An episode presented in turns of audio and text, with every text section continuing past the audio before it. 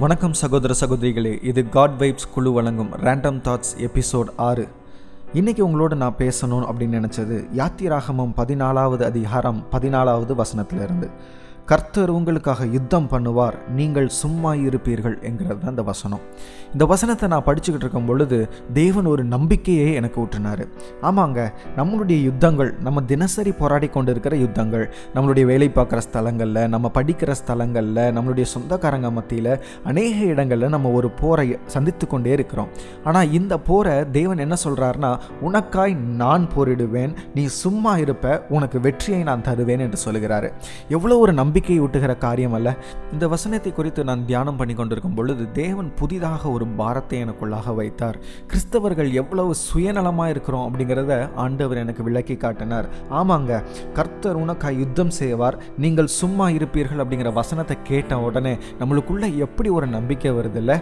ஆண்டவர் எனக்காய் யாவற்றையும் செய்து முடிப்பார். அவர் எனக்கு ஜெயத்தை கொடுக்க வல்லவர்ங்கிற நம்பிக்கை நமக்குள்ளாக வருது. ஆனால் இந்த உலகத்தில் நம்மளுடைய ஸ்கூலில் நம்ம காலேஜில் நம்ம வேலை பார்க்குற இடங்களில் நம்மளுடைய சொந்தக்காரங்களில் அநேகர் இந்த நம்பிக்கை இல்லாமல் தங்களுடைய வாழ்க்கையில் தோல்வியை சந்தித்து இன்னும் அநேகர் தங்களுடைய வாழ்க்கையை முடித்து கொண்டிருக்கிறாங்கல்ல இவங்களுக்கு நம்பிக்கையை யார் ஊட்டுவார் இந்த சுவிசேஷத்தை இவர்களுக்கு யார் எடுத்துக்கொண்டு போவார்?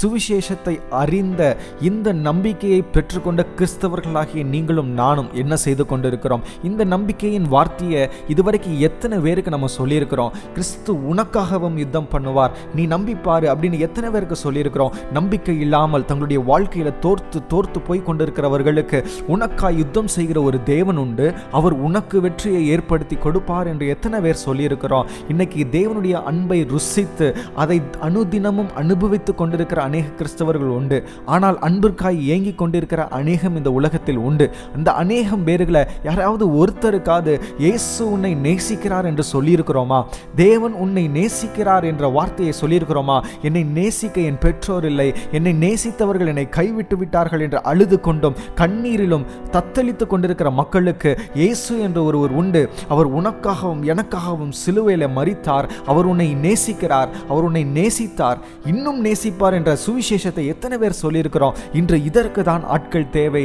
கவலையில்லாத வாழ்க்கைக்குரிய ஃபிலாசபியை பற்றி போன எபிசோடில் நம்ம பார்த்தோம். ஆமாங்க தங்களுடைய கவலைகள்னால அனுதினமும் கஷ்டப்பட்டு கொண்டு இருக்கிற அநேகம் பேர் இந்த சமுதாயத்தில் உண்டில்ல என் கவலைகளை யாரிடத்தில் நான் போய் சொல்லுவேன்? என் கவலைகளை யார் கேட்பா? என் கவலைகளுக்கு ஒரு விடிவு காலம் உண்டா என்று ஏங்கி போயிருக்கிற மக்களுக்கு இந்த கவலையில்லாத ஒரு வாழ்க்கைக்குரிய ஃபிலாசபியை எத்தனை பேர் எடுத்து சென்று இருக்கிறோம் அநேக நேரங்களில் கிறிஸ்தவர்கள் சுயநலமாய் மாறி போய்விட்டோம். நம்மளுக்கு கிடைச்சிருக்கிற இந்த அன்பை நம்மளுக்கு கிடைச்சிருக்கிற இந்த நம்பிக்கையை நம்மளுக்கு தெரிந்த இந்த கவலையில்லாத வாழ்க்கைக்குரிய ஒரு ஃபிலாசபியை எத்தனை பேருக்கு சொல்லியிருக்கிறோம்? அறுவடை மிகுதி வேலையாட்களோ கொஞ்சம். வேலையாட்களாய் தேவன் உங்களை அழைக்கிறார். நீங்கள் பெற்றுக்கொண்டிருக்கிற சந்தோஷத்தையும் நீங்கள் பெற்றுக்கொண்டிருக்கிற இந்த நம்பிக்கையும் மற்றவர்கள் வாழ்க்கையிலே விதைக்கிறவர்களாய் இருக்கும் பொழுது உண்மை கிறிஸ்தவர்களாய் இயேசுவின் சீடர்களாய் நாம் வாழ முடியும்.